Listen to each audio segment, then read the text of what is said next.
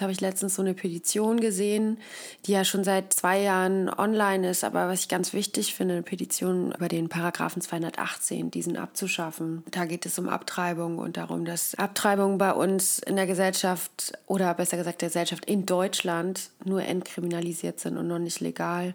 Und ich das so wichtig finde, dass auch dieses zum Beispiel kollektiv gesehen, dass der Frauenkörper selbst über sich entscheiden kann. Dass wir daraus kein moralisches Thema machen, sondern ein politisches Thema. Und dass das ein Meilenstein wäre zur Richtung der Gleichberechtigung. Da kommen so viele kleine Bausteine zusammen, ja, die, die dazu beitragen, dass wir heilen können kollektiv, aber dass wir auch wieder auf unsere Bühne jeder auf seiner Bühne, wo er sein möchte, stehen kann und da in Kraft wirkt und nicht gegeneinander arbeitet, sondern miteinander.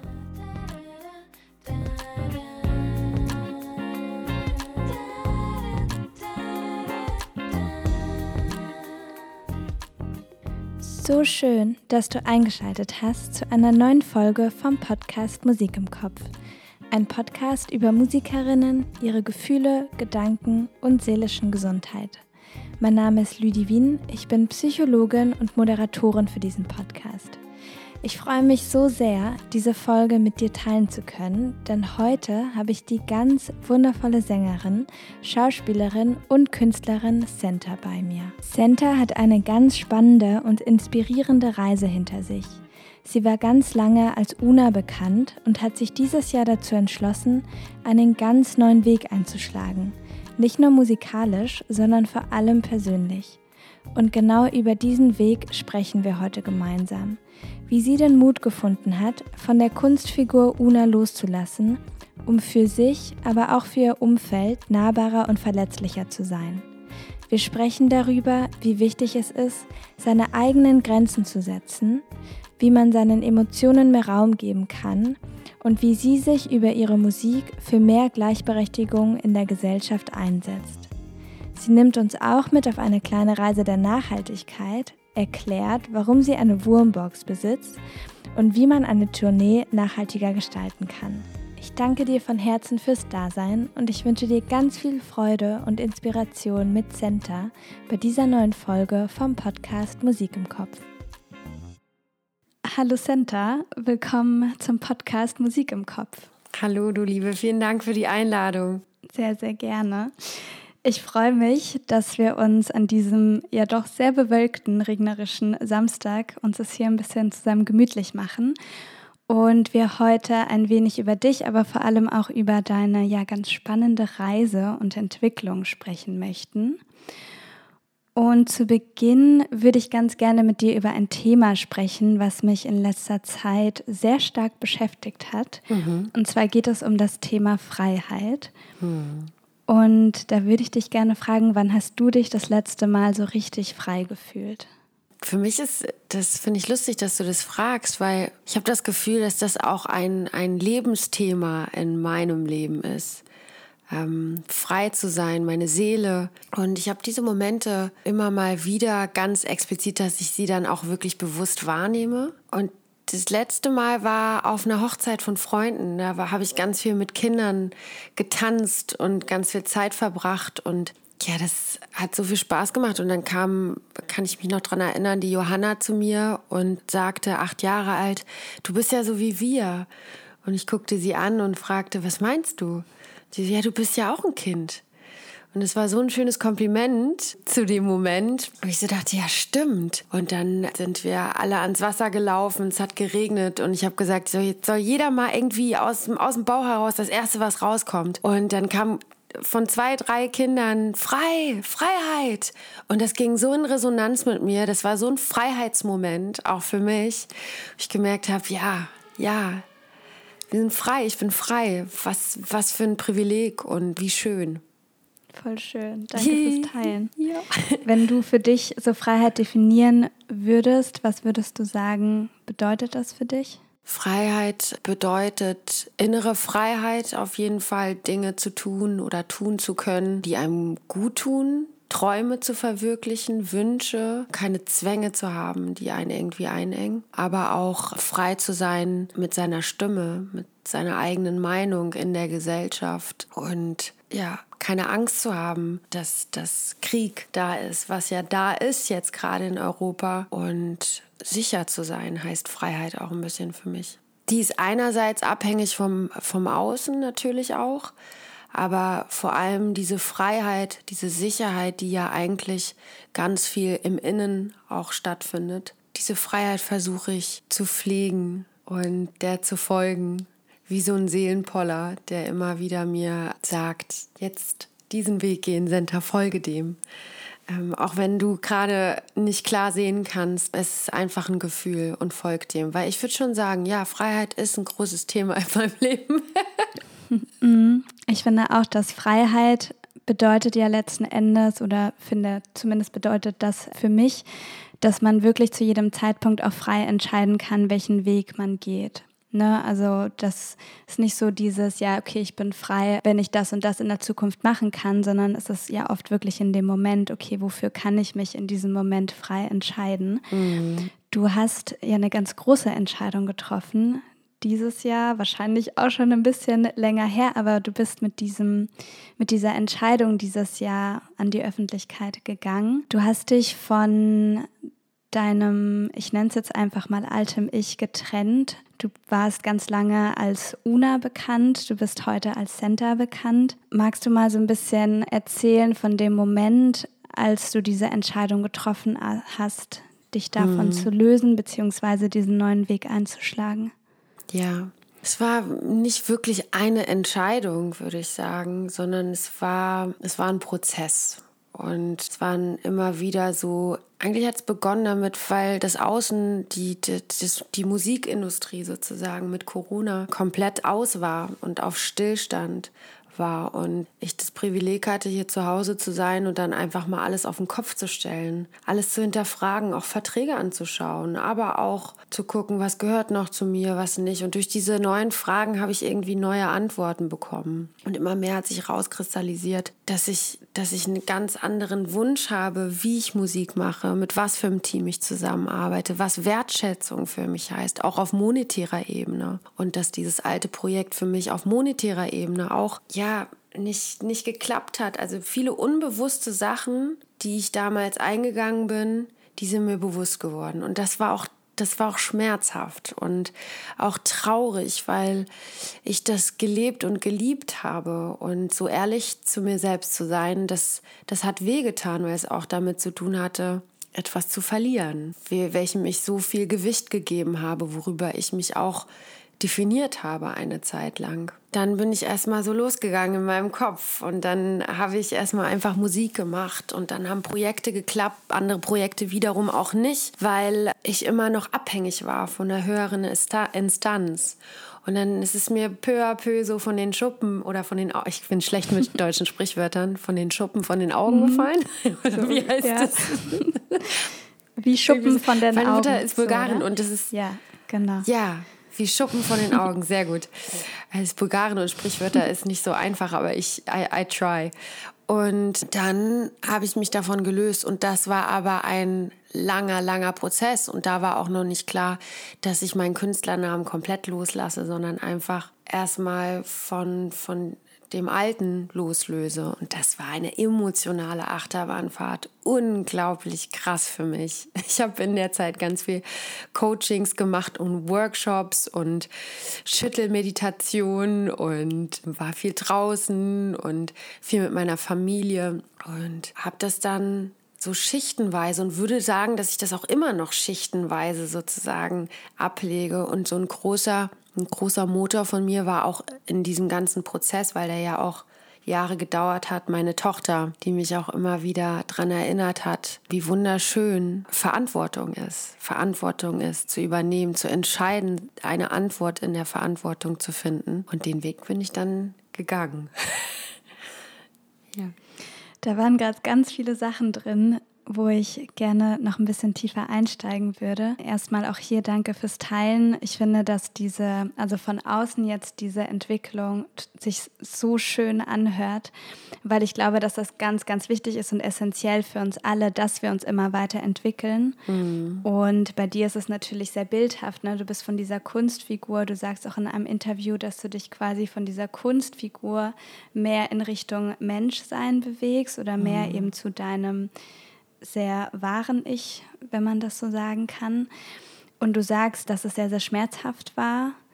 Was für Fragen hast du dir da gestellt, beziehungsweise wie bist du mit diesem Schmerz auch umgegangen in der Situation? Ich habe, ich finde dieses Bild immer so schön. Ich habe das auch schon ein paar Mal erzählt, dieses, diese einzelnen Räume sich anzuschauen. Also wenn, wenn der Körper sozusagen oder die Emotionen, die Gefühle verschiedenste Räume sind, gibt es ja auch Räume, die verschlossen sind oder wo man nicht so gerne reingeht. Und diese Tür hat sich gleich parallel dazu oder mit gemeinsam geöffnet zum Thema Weiblichkeit, zum Thema Schuld und Scham und Sexualität und vielen anderen Themen, Ängsten. Und das war, das war ganz schön hart. Ich bin damit umgegangen, indem ich ganz viel, ganz viel Persönlichkeitsarbeit gemacht habe, ganz viel geschrieben habe und es auch geteilt habe mit, mit meinen Liebsten. Auch dort, man, das ist ein bisschen kompliziert zu sagen, aber Una ist auch ein Teil von mir gewesen, also eine Facette von mir. Und ich hatte das Gefühl, dass ich früher auch in meinen Freundschaften immer nur Teile gezeigt habe von mir weil für jeden Aspekt in mir hatte ich eine andere Freundin.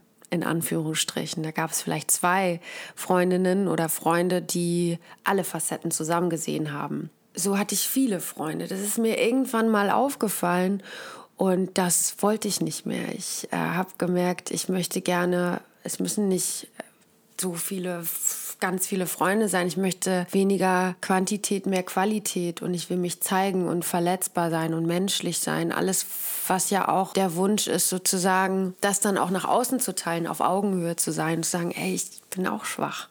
Das heißt ja nicht gleich, dass das eine Schwäche ist, sondern es ist ja auch eine Stärke. Und dann habe ich es einfach mit all meinen Liebsten geteilt und dann auch wirklich richtig gemerkt, wie schön das ist, dass sie da sind und dass sie mit mir da durchgehen. Und es war viel Schattenarbeit. Mhm. so würde ich Glaube sagen. Ich, ja. Ja. ja. Aber ganz oft ist es ja so, dass wenn wir uns eben mit den verriegelsten Türen in uns beschäftigen, dass da ja meistens so die größten Schätze auch wirklich dahinter liegen. Total. Nur, dass wir Dinge sehen oder Dinge vielleicht auch verstehen, wo wir eben ganz oft vermieden haben hinzusehen, weil es eben weh tut, aber danach ja uns das einfach ein Stückchen mehr zu uns selber führt. Voll, das denke ich auch. Und ich finde es so spannend, weil ich habe ja immer so Lebensabschnitte bei mir gehabt, beruflich gesehen, in einer deutschen Serie gespielt, am Theater gespielt. Da, also es gab immer Abschnitte und es ist irgendwie auch, beschreibt mich sehr gut, dass es immer eine Begrenzung aufbrechen bei mir ist, wenn ich merke, ich komme da nicht weiter oder ich will noch gucken, was ist da noch, was gibt es da noch und hatte dadurch das Gefühl, dass ich eigentlich gut loslassen kann. Das war aber nicht der Fall.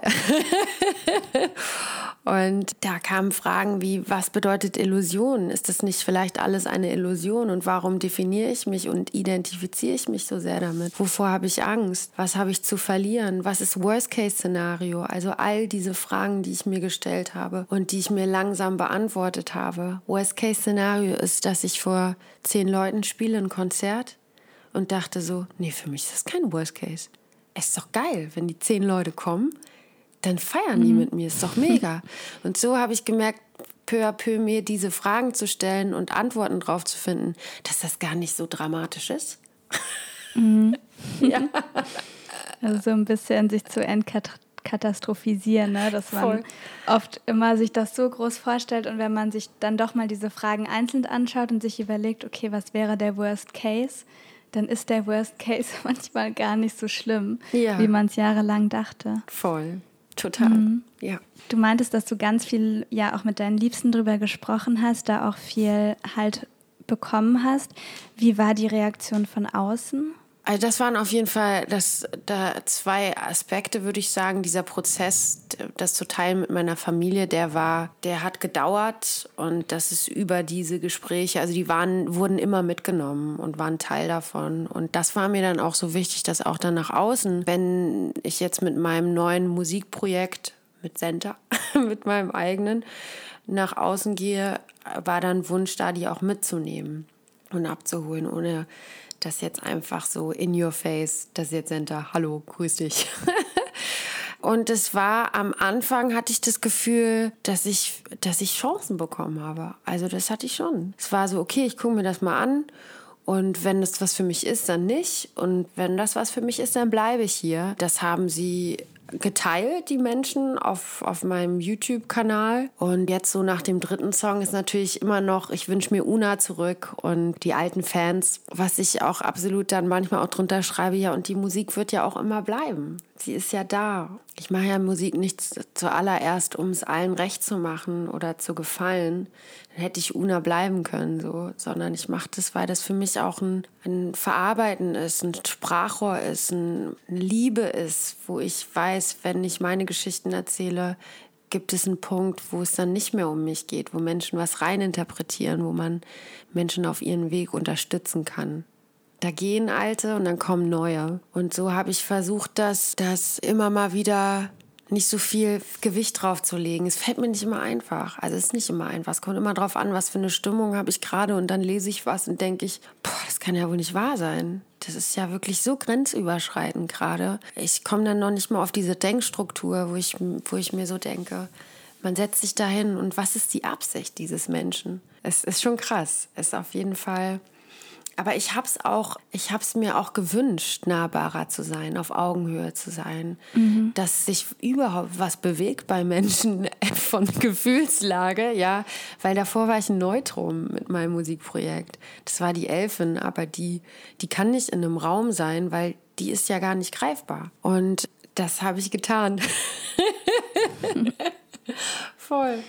Du hast zu deinem neuen Release herzlichen Glückwunsch. Vielen Dank. Der ist ja gerade eine gute Woche alt, ein Stimmt. neues Baby. Dazu hast du sehr, sehr viel gute Resonanz, aber du hast auch einen Kommentar bekommen, einen ungefragten Kommentar von jemandem, der sagt, Frauenthemen sind für Männer langweilig. Hm. Was macht das mit dir, sowas zu lesen? Das war noch nicht mal gelesen, das war ausgesprochen zu mir und es waren mehrere verschiedene Begegnungen das hat mich empört und schockiert. Und es hat eben genau das hochgeholt, wo ich dachte, ja, das ist, das ist doch wieder das Privileg, worüber, oder eine toxische Männlichkeit, worüber man sich nicht bewusst ist. Das ist auch so was, da geht ein Mensch von sich selbst aus, kritisiert aber, dass man von sich selbst ausgeht. Also das ist irgendwie, das widerspricht sich. Und das das hat mich im ersten Moment war ich total so, ja, okay, gut, puh. Und dann war ich, boah, das ist, das ist, das ist ja wieder genau der Punkt. Also dafür bin ich total gerne unterwegs. Dafür denke ich mir so, wenn meine Tochter später weniger mit diesem Thema zu tun hat, Quotenfrau, ja, oder das einfach, das einfach schon ja, wir da Gleichberechtigungs gleichberechtigter sind, als es jetzt das Thema ist, da würde ich mich so freuen. Wie schaffst du das in so einem Moment, wirklich auch deine eigenen Grenzen zu setzen? Also auch, ne, wenn das, kann ich auch total gut nachvollziehen, wenn das sehr, doch sehr überraschend irgendwie kommt. Wie schaffst du es danach, trotzdem auch Abstand davon zu nehmen oder schaffst du es überhaupt, dich davon zu distanzieren? Ich glaube, das, was ich gepostet hatte, das war für mich so ein Ventil. Musik.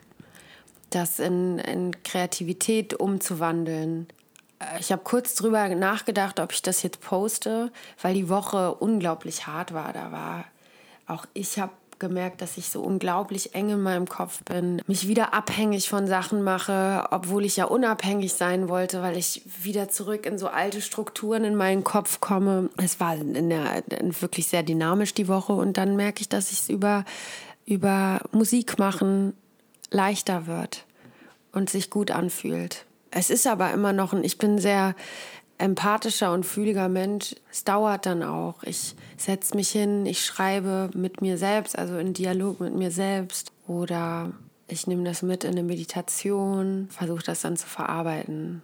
Hättest du so drei Punkte, die du jemandem empfehlen würdest, so dass man vielleicht auch so ein bisschen herausfindet, okay, wo sind meine Grenzen und dann, was kann ich dagegen tun oder diese durchsetzen? Auf jeden Fall nicht allem Gehör geben, was ungefragt reinkommt. Also da würde ich schon, wenn man es sofort merkt, zu sagen, ey, stopp, einfach ehrlich zu sein. Das überfordert mich jetzt gerade. Ich kann jetzt noch nicht sagen, warum, aber es verletzt mich und gib mir mal da kurz Raum.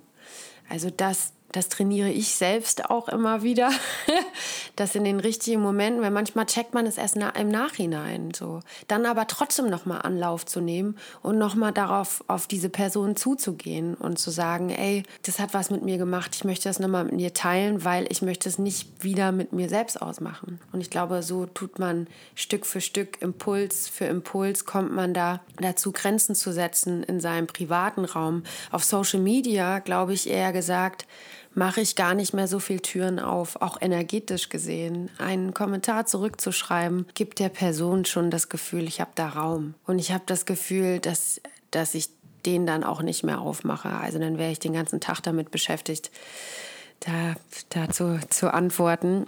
So würde ich das sagen. Ich würde immer wieder auch still sitzen und kurz mal atmen und dann mich fragen, oder das mache ich, gehört diese Emotion jetzt zu mir? Was ist die Essenz daraus? Was hat mir wehgetan und warum? Gab es konstruktive Kritik oder war das einfach grenzüberschreitend? So, das mache ich immer wieder, um auch zu selektieren, dass ich da dann auch nicht im Ego bin. Und ja, immer wieder und für seine Meinung auf, also einzustehen, ohne, ohne jetzt Pseudoharmonie zu, das, da, darin übe ich mich. Pseudoharmonie nicht zu machen, damit allen es gut geht, zu gefallen, sondern zu sagen, ey, das ist gerade hier einfach nicht in Ordnung. Und dann auch warum, ohne einen Vorwurf oder ein schlechtes Gewissen, sondern einfach, weißt du, das ist meine Geschichte. Und das ist, dass es mir passiert. Und weil darum geht es ja, der Wunsch, der da ist von Flinter, auch zugehört zu werden. Also, dass man einem zuhört und Raum gibt, gerade auf der männlich dominierten Seite. Ich finde, das war ein total schöner und, glaube ich, auch sehr wichtiger Punkt, ne, dass man sich manchmal auch wirklich fragt, was gehört wirklich zu mir und was, welche Emotionen oder welcher Gedanke wird mir vielleicht von außen gerade auferlegt und zum anderen sich dann, dass man sich da auch wirklich abgrenzt und dass ja auch in Ordnung ist auf beiden Seiten. Ne? Einerseits wirklich auch mal zu sagen, wenn was nicht in Ordnung ist und auch zu wissen, dass man das darf. Mhm ohne eben diese Harmonie beizubehalten und zum anderen sich vielleicht aber auch mal selber eingestehen zu können, okay, diese Emotion ist vielleicht wirklich von mir, die hat mit der Situation gar nichts zu tun. Also ich finde, da gibt es ja auch dann immer diese beiden Seiten. Total. Und dennoch glaube ich, dass man da oft auch wirklich auf sein eigenes Gefühl vertrauen kann, wenn etwas einfach nicht in Ordnung ist. Ja. Und dann eben auch den Mut zu haben, für sich da einzustehen. Das denke ich auch. Und das wirklich, wie du auch sagst, intuitiv ne, zu agieren, ohne dass man dann es verkopft wieder an, anschaut und denkt, na ja, aber vielleicht hat der andere das nicht so gemeint. Und, da, und dann verliert man sich da schon wieder drin und mindert sein eigenes Gefühl und drückt es runter und sagt, na ja, jetzt komm, lass. Aber das ist wie ein wie ein Eimer, den man füllt. Und wenn man den nie beachtet, dann ist er irgendwann voll und dann flippt man komplett aus oder du hörst den Poller und dein Bauchgefühl und dein Gefühl gar nicht mehr, weil du dem gar keinen Raum geschenkt hast. Das glaube ich ist auch wichtig. Definitiv. Du hast ja durch Una, durch die Kunstfigur, durch deine Rolle als Mama, deine Rolle als Frau, deine Rolle als was es alles so gibt in deinem Leben ganz, ganz viele unterschiedliche Facetten einfach eingenommen oder man nimmt die ja ein, ne? genauso wie du das gesagt hast, dass man in sich so ganz viele unterschiedliche Stimmen hat, die manchmal gar nicht so Hand in Hand gehen, aber wo es manchmal auch wünschenswert wäre, dass die sich öfters mal die Hand reichen. Wie würdest du deine Rolle als Frau in der Gesellschaft beschreiben? Ich würde schon, ich bin mir schon bewusst darüber, dass ich die Kreativität für mich als Sprachrohr gefunden habe. Und für mich das auch irgendwie auf diesem Weg ein politisches Sprachrohr ist oder ein die Teil, Teil der Gesellschaft zu sein auf dieser Ebene, um, um unterstützend zu agieren, um Menschen das Gefühl zu geben, über Musik oder über das, was sie sehen, dass sie sich gesehen und gehört fühlen. Eine Freundin hat, eine Freundin hat letztens zu mir gesagt, Senta, ich finde das so aufregend, dass du dich jedes Mal aufs offene Meer hinbewegst mit deinem selbstgebauten Konstrukt, von all deinen Erfahrungen und dann einfach so mutig bist und losschwimmst. Und dass sie das so sehr inspirieren würde. Und das hat mich sehr berührt, weil das auch wieder dann mir das Gefühl gegeben hat, wow, das macht auch was mit ihr. Hier geht es also nicht nur um mich. Es geht um so viel mehr, was das eigentlich auch diese Ursache, die ich für mich setze, was das um mich herum so mitträgt. Jetzt hat sie diesen Job beendet, meine Freundin, den, den sie nicht mehr, der, der ihr nichts gibt, wo sie unglücklich ist und begibt sich auch aufs, auf ein neues Ufer zu, sozusagen. Und dass das vielleicht einfach ein Teil davon war oder ein, ein Quintchenpunkt, der sie noch überzeugt hat, dadurch, dass ich meinen Weg gegangen bin, das, das finde ich, find ich bedeutungsvoll und schön. Mhm. Also ich finde auch, dass es total inspirierend ist, ne, zu sehen. Ich kenne dich jetzt tatsächlich auch noch nicht so lange und ich habe das gelesen und dachte mir, wow, das ist so mutig und ich glaube, das erfordert natürlich auch so immenses Vertrauen ne, in sich selber, in seinen eigenen Weg. Und ich glaube auch, dass du damit wirklich für ganz, ganz viele ein Riesenvorbild bist. Diesen Mut irgendwie dann doch Dankeschön. zu nutzen oder ja, diesen Weg einfach einzuschlagen. Und man dann vielleicht auch feststellt, wow, in diesem Meer schwimmen ja ganz viele mit mir. Und man kommt gemeinsam irgendwie mm. ans Ziel.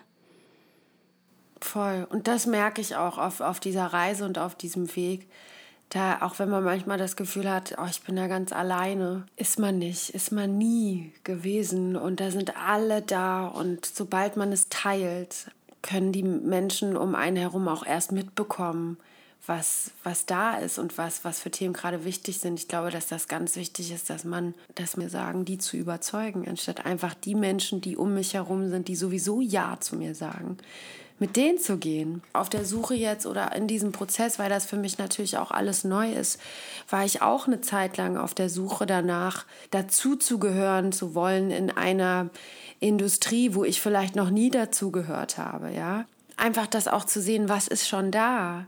Wer ist schon da? Wer reicht mir die Hand? Wer lädt mich schon ein? Dann hat man nämlich auch viel weniger mit Frustration zu tun oder mit Bitterkeit ja, was ich oft merke, wohin ich mich bewege, wenn ich mich, wenn ich so kämpfe an so, an so Sachen, wo ich mich dann auch immer wieder frage, warum mache ich das denn jetzt? Also doch dann wieder, um zu gefallen. Aber das wolltest du doch gar nicht. Also jedes Gefühl hat echt Ebenen und Stufen, die noch tiefer gehen. Jedes Mal, wenn man glaubt, ah, ich habe es verstanden, jetzt weiß ich, wie es geht.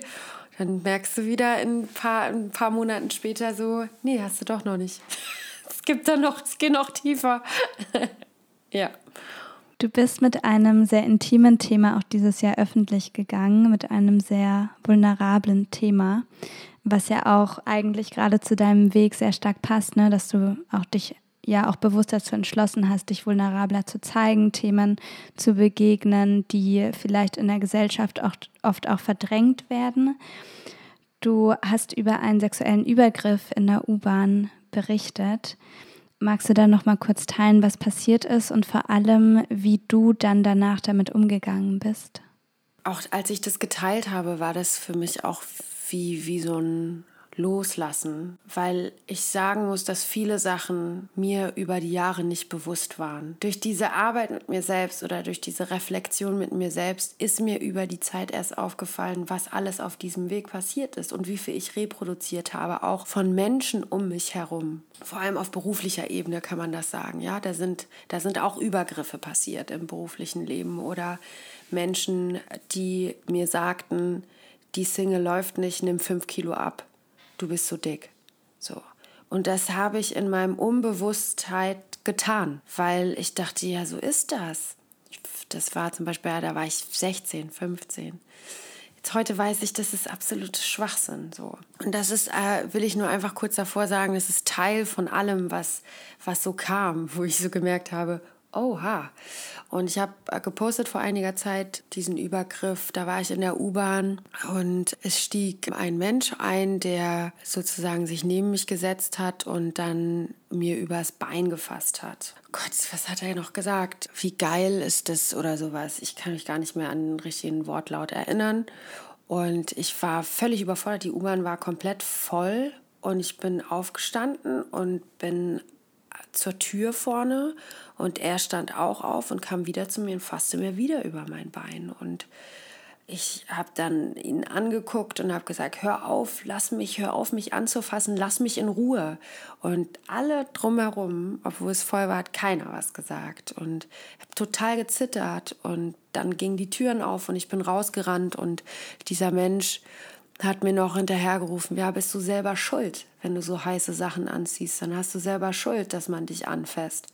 So, das, das, und da stand ich, weiß ich glaube ich noch, Moritzplatz oder so, U-Bahn in Berlin, gezittert komplett, geweint, immer wieder nach hinten geguckt, ob der mich verfolgt. Und das, das habe ich, das ich geteilt, weil das für mich auch so ein, so ein Übergriff und weil ich weiß, dass viele Menschen damit nicht alleine sind, dass auch nichts mit nur Frauen oder nur Männern oder also jetzt mal alle Sternchen mitzunehmen, dass das nicht heißt, dass das immer nur Männer machen, ja, sondern es gibt auch andersrum, aber dass sowas einfach grenzüberschreitend ist und nicht geht und dass man damit nicht alleine ist. Und das war mir irgendwie so ein Anliegen, das zu teilen.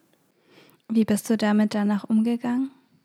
Ich habe mit meinen Liebsten gesprochen darüber und habe einfach weitergemacht. Ich habe gar nicht mehr so viel nachgedacht darüber, muss ich sagen.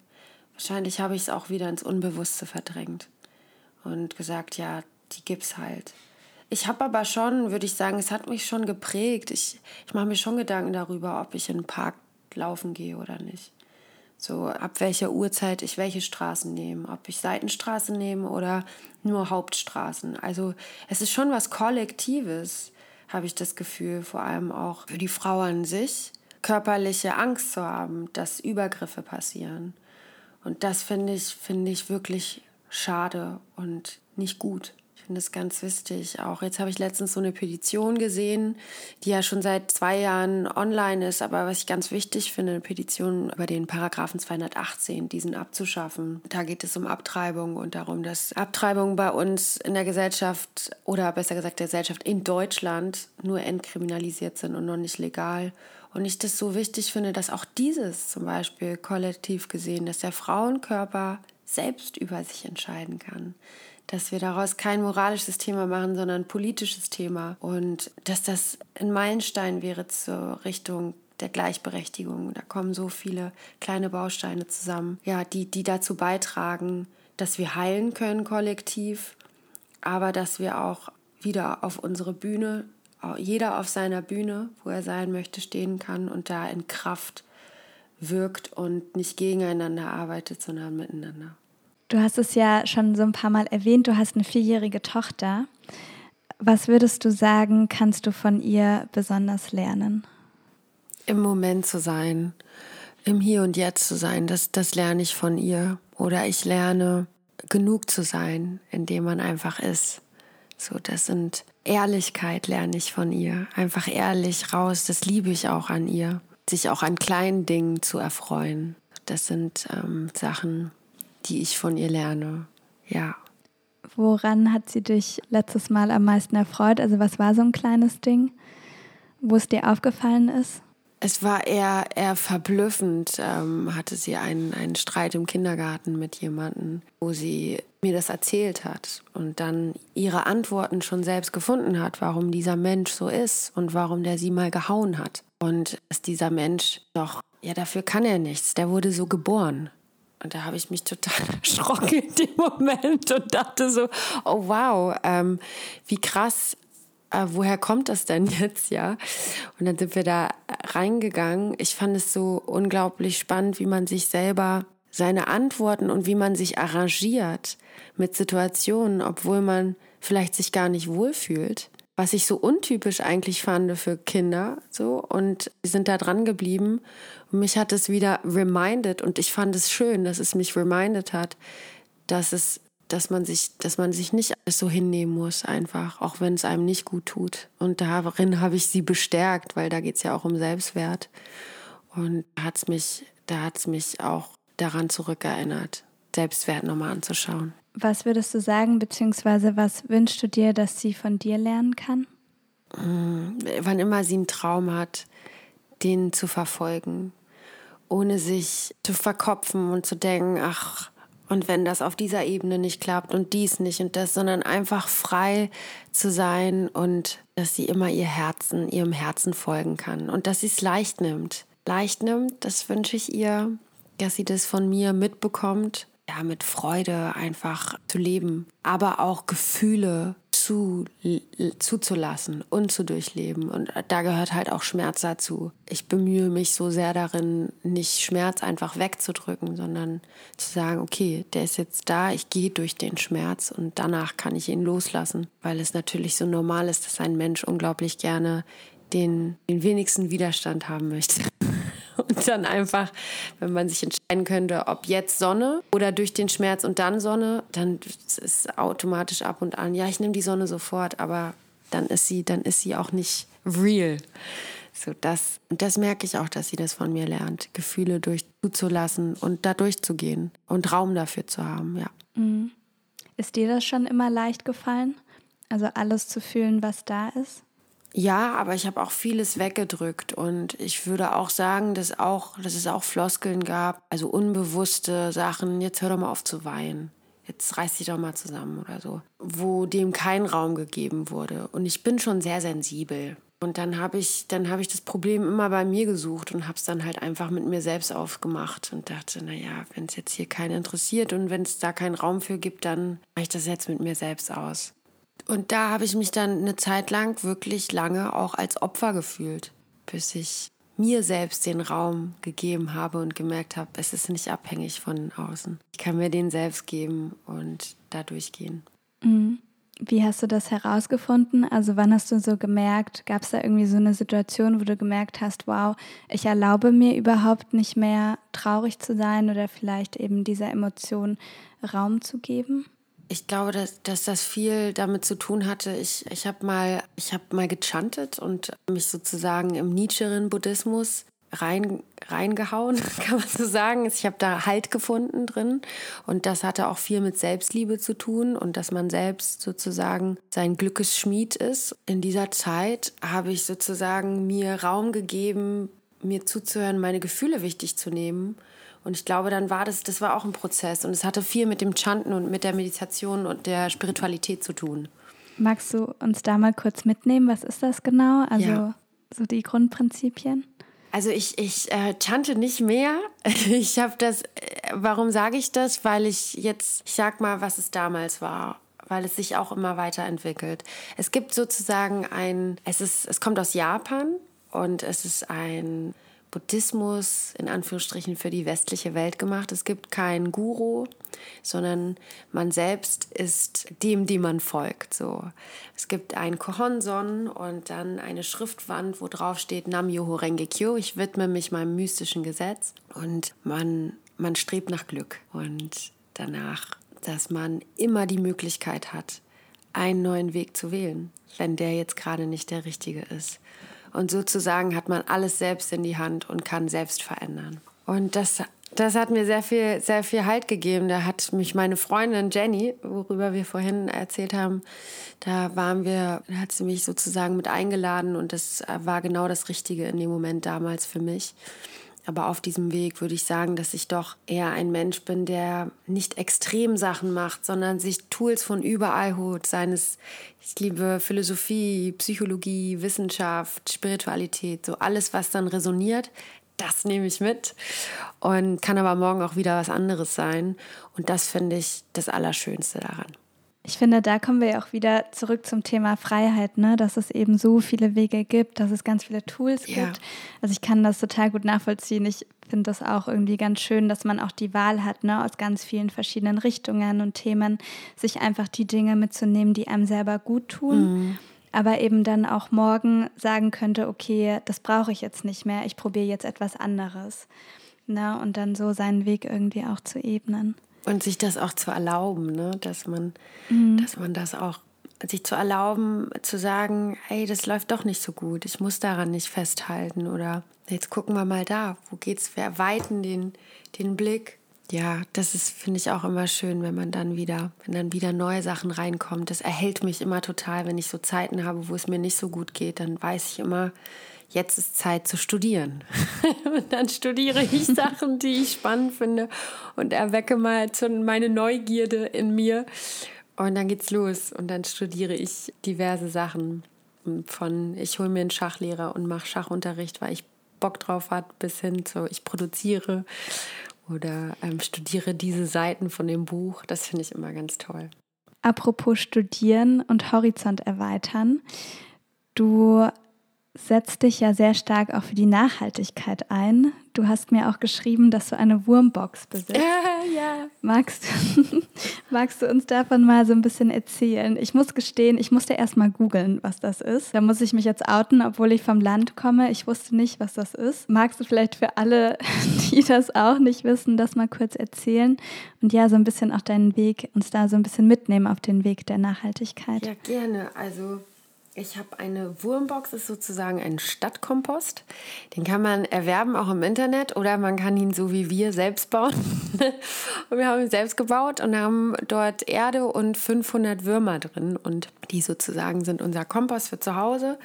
Und das ist wie ein Möbelstück an der Seite. Und die erste Frage, die immer kommt, ist, stinkt das nicht? Und ich sage, nein, es stinkt nicht. Das tut es nicht. Und das Wunderbarste ist, dass man halt sozusagen das, was die Würmer dann Pipi auspippien, das ist halt mega Dünger so für die Pflanzen. Das ist großartig. Und ja, ich habe so viele kleine Tools, die ich, wir haben auch einen Garten und versuchen autarker zu leben und pflanzen da Sachen ein, haben da Freude drin, unsere Hände in die Erde zu stecken. Und ich kaufe seit zwei Jahren nur Secondhand und versuche sozusagen in meinem Kosmos meinen Fußabdruck so klein wie möglich zu gestalten. Und dachte mir irgendwann auch so, aber das separiere ich ja auch von der Arbeit. Ich will das eigentlich gar nicht. Ich würde gerne einen fließenden Übergang haben wollen und habe mich dann beworben für ein Projekt was staatlich subventioniert, unterstützt wurde, um Tourneen, Konzerte nachhaltiger zu gestalten. Und da war ich dann Teil davon und habe ganz viel gelernt. Bis, bis dato jetzt äh, wirklich erst nur theoretisch, da es ja jetzt einfach alles noch zu war, sozusagen keine Konzerte da waren, ich äh, dann erstmal ein neues Musikprojekt gestartet habe. Ich freue mich, wenn wir es praktisch umsetzen und einfach finde ich es auch so toll zu sehen, wie viel schon da ist. Ne? Also ein Tourbus, der, der ist nachhaltig, da schlafen 16 Leute drin. Dann aber auch wie man mit kleinen Tools zum Beispiel, man sagt, man macht das Ticket einen Euro teurer und dafür kann jeder mit den Öffis umsonst fahren. Und es gibt viele kleine Sachen, wo man miteinander arbeiten kann mit den Leuten und sagen kann, hey, lass uns das zusammen machen. Man ist da nicht alleine drin und das bereitet mir sehr viel Freude. Mir ist es vor allem wichtig, für uns jetzt hier, aber auch für die nächsten Generationen. Ich habe ganz viele Podcasts gehört und, und beschäftige mich ganz viel zu diesem Thema. Das, da war so ein Satz, der mich nachhaltig berührt hat und das war halt einfach, dass die Generationen jetzt mit 18 in der, in der Theorie sozusagen, wir Menschen können uns ja unglaublich krass viele Sachen vorstellen und stellen uns sozusagen vor, wie es in 50 Jahren aussieht, dann könnten wir eigentlich ja auch total viele Sachen verändern, ja. Und ähm, wir merken ja, dass diese Ursachen, die wir setzen, Wirkungen. Also da kommen Sachen zurück, die nicht gut sind, aber wir schaffen es einfach nicht. Äh, diese Generation mit 18 jetzt die letzte ist, die sozusagen unsere Erde so mitbekommt, wie sie ist. Es ist verrückt. Es ist ne? verrückt. Es ist, und es, mhm. ist, es ist traurig und es ist nicht in Ordnung und es ist aber immer noch so, dass die ältere Generation einfach die sind, die viel Macht haben, sozusagen, die mei meisten sind, um zu wählen. Und da rufen die Kinder und ich merke richtig, da kriege ich richtig Schmerzen, ja, für, für mich, mich, das so berührt. Die rufen, bitte kämpft für uns, bitte helft uns und mit ihren Worten, die sie kennen. Und die Erwachsenen oder Älteren versuchen das zu analysieren. Naja, das ist ja jetzt auch nicht die Lösung. Dann sollen die uns mal Lösungen geben und fühlen sich da so angegriffen. Das finde ich schade. Ich würde mir wünschen, dass wir das lösen und merken, die Essenz daraus spüren. Und versuchen da einfach, ja, dass das auch kleine Dinge, bewussteres, äh, unbewusstes Konsumieren in bewussteres umzuwandeln so viel machen kann. Und da bin ich hinterher für meine Tochter, für alle Kinder am liebsten auf der ganzen Welt, die dann sagen, ey, ja, gemeinsam haben wir es geschafft, ein bisschen etwas zu hinterlassen, was vielleicht dann doch nicht so kaputt ist. Mm, total schön. Ja. Ich bewundere das richtig. Also ich finde, man, also jeder kann ja ne, so kleine Dinge im Alltag verändern, auch für die Umwelt. Ich glaube, Ja. das äh, machen auch die meisten. Ja. Mm, Und ich bin trotzdem jetzt ganz neugierig geworden, weil ich das tatsächlich auch zum ersten Mal höre, dass man ja auch eine Tournee oder eine ja, Konzerte nachhaltiger gestalten kann. Magst du noch so ein paar Dinge uns verraten, wie man das macht? Sehr gerne. Also es gibt äh, zu Tourneen, das finde ich ganz spannend, es gibt anscheinend auch so für die Technik schon so Wasserstoffgeneratoren. Aber vieles dort auch, und das ist mir erst aufgefallen im Austausch mit meinem Team, ist schon sehr nachhaltig gestaltet. Und das war ganz, ganz schön zu bemerken, auch, dass es einfach der Merch auch nachhaltig gestaltet ist, sozusagen. Der, die nachhaltigste Variante wäre, wenn jeder eigentlich ein T-Shirt mitbringen würde und man dann Siebdruck macht. Das wäre, glaube ich, großartig. Aber es gibt viele kleine Ideen, die in meinem Kopf sind. Für nächstes Jahr, da will ich unbedingt gerne auf, auf Tournee gehen. Aber es gibt noch keine spruchreifen Termine, die ich teilen kann. Aber bald. Und da werde ich auf jeden Fall mein Bestes geben. Da habe ich auch Freude dran. Mir macht das auch Spaß. Bevor wir zum Ende von diesem Podcast kommen, hätte ich noch eine Frage an dich. Das ist eine Frage, die ich jedem Gast, jeder Gästin in diesem Podcast äh, gerne stelle. Wenn es einen Song gibt, der dein Leben beschreibt oder du einen Song nennen sollst, der dich unglaublich geprägt hat, welcher wäre es und warum? Also wenn ich ein Titel wäre in der aktuellen Version, wo ich mich gerade befinde, dann wäre es auf jeden Fall die Suchende oder es wäre die Grenzen aufbrechen. Was wiederum paradox wäre, weil es mir auch so wichtig ist, Grenzen zu setzen. Also es muss ja nicht, ja, auch auf der Suche nach der Freiheit. Und ein Song, der mich sehr geprägt hat, der mich gerade sehr berührt, der mich wieder erinnert hat, was für ein toller Song, was für ein geiler Song das ist, ist I'm Still Standing von Elton John. I love it so much. ich finde das. Ich liebe ich Elton liebe- John. I'm still standing. Oh, ich finde das so mega gut. Richtig toll. Ja, der ist fantastisch. Sehr inspirierend, ja.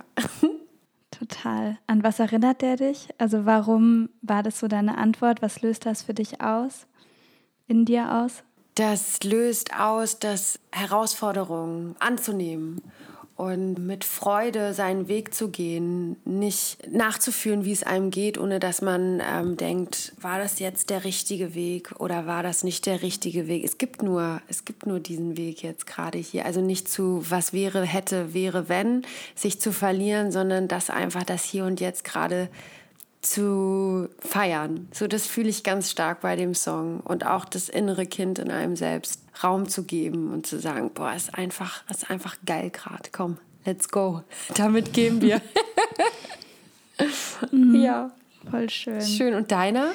Meiner ist auch von Elton John. Nein, ehrlich? Ja, wirklich. Meiner ist Your Song von Elton Oh, John. ich liebe diesen Song. Ja. Ja. Oh, großartig. Deswegen fand ich es gerade total schön, dass du Elton John genannt hast. Den hat bis jetzt noch niemand genannt. Ja. Und ich finde auch, dass das. Ich, ich kann gar nicht richtig beschreiben, warum. Ich glaube, das ist einfach ein Song, den ich schon seit ich denken kann, gefühlt kenne. Ja. Und wenn ich den höre, dann habe ich auch Tränen in den Augen, egal wo ich Fühl mich ich. gerade aufhalte. Ja, Fühle ich. Der ist so schön, ne? Und dann dieses It's a little bit funny. Ich liebe das. Hast du Moulin Rouge geguckt? tatsächlich nicht. Und wenn, dann ist es schon ganz lange her. Das, also das war so toll. Die haben ja da ganz viele Elton John Medleys gemacht, ne? Und das ist so, mit Ian McGregor ist das auch. Und das ist so schön vertont. Das war eine Zeit lang. Und da singt er auch diesen Song. Boah, da, also wenn ich dran denke, kriege ich noch Gänsehaut. Das war großartig. Dann weiß ich, was ich dieses Wochenende noch vorhab. yeah! Dann, Senta, vielen lieben Dank für deine Zeit, für dein Danke. Vertrauen. Ganz Vielen viel Liebe an Dank. dich, an deine Familie und ja, danke fürs Dasein. Dankeschön. Voll lieb. Vielen Dank für den Raum. Ich bin sehr gefreut, trotz technischer Hindernisse, die wir hier hatten, dass wir das irgendwie hinbekommen haben. Ja, die gehören dazu. Ja. So ist das Leben so ist das Leben. Das Leben an sich ist auch nicht immer in, ähm, in Balance. Ja. Oder leicht. Ach, schön. Super. Vielen Dank.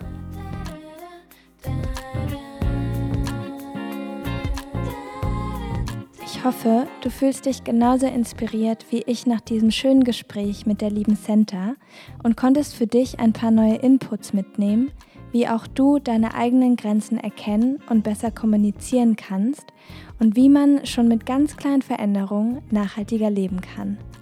Mehr zu Center findest du unten in der Infobox verlinkt. Und ich danke dir nochmal von ganzem Herzen fürs Dasein, fürs Zuhören und ich freue mich auf die nächste Folge.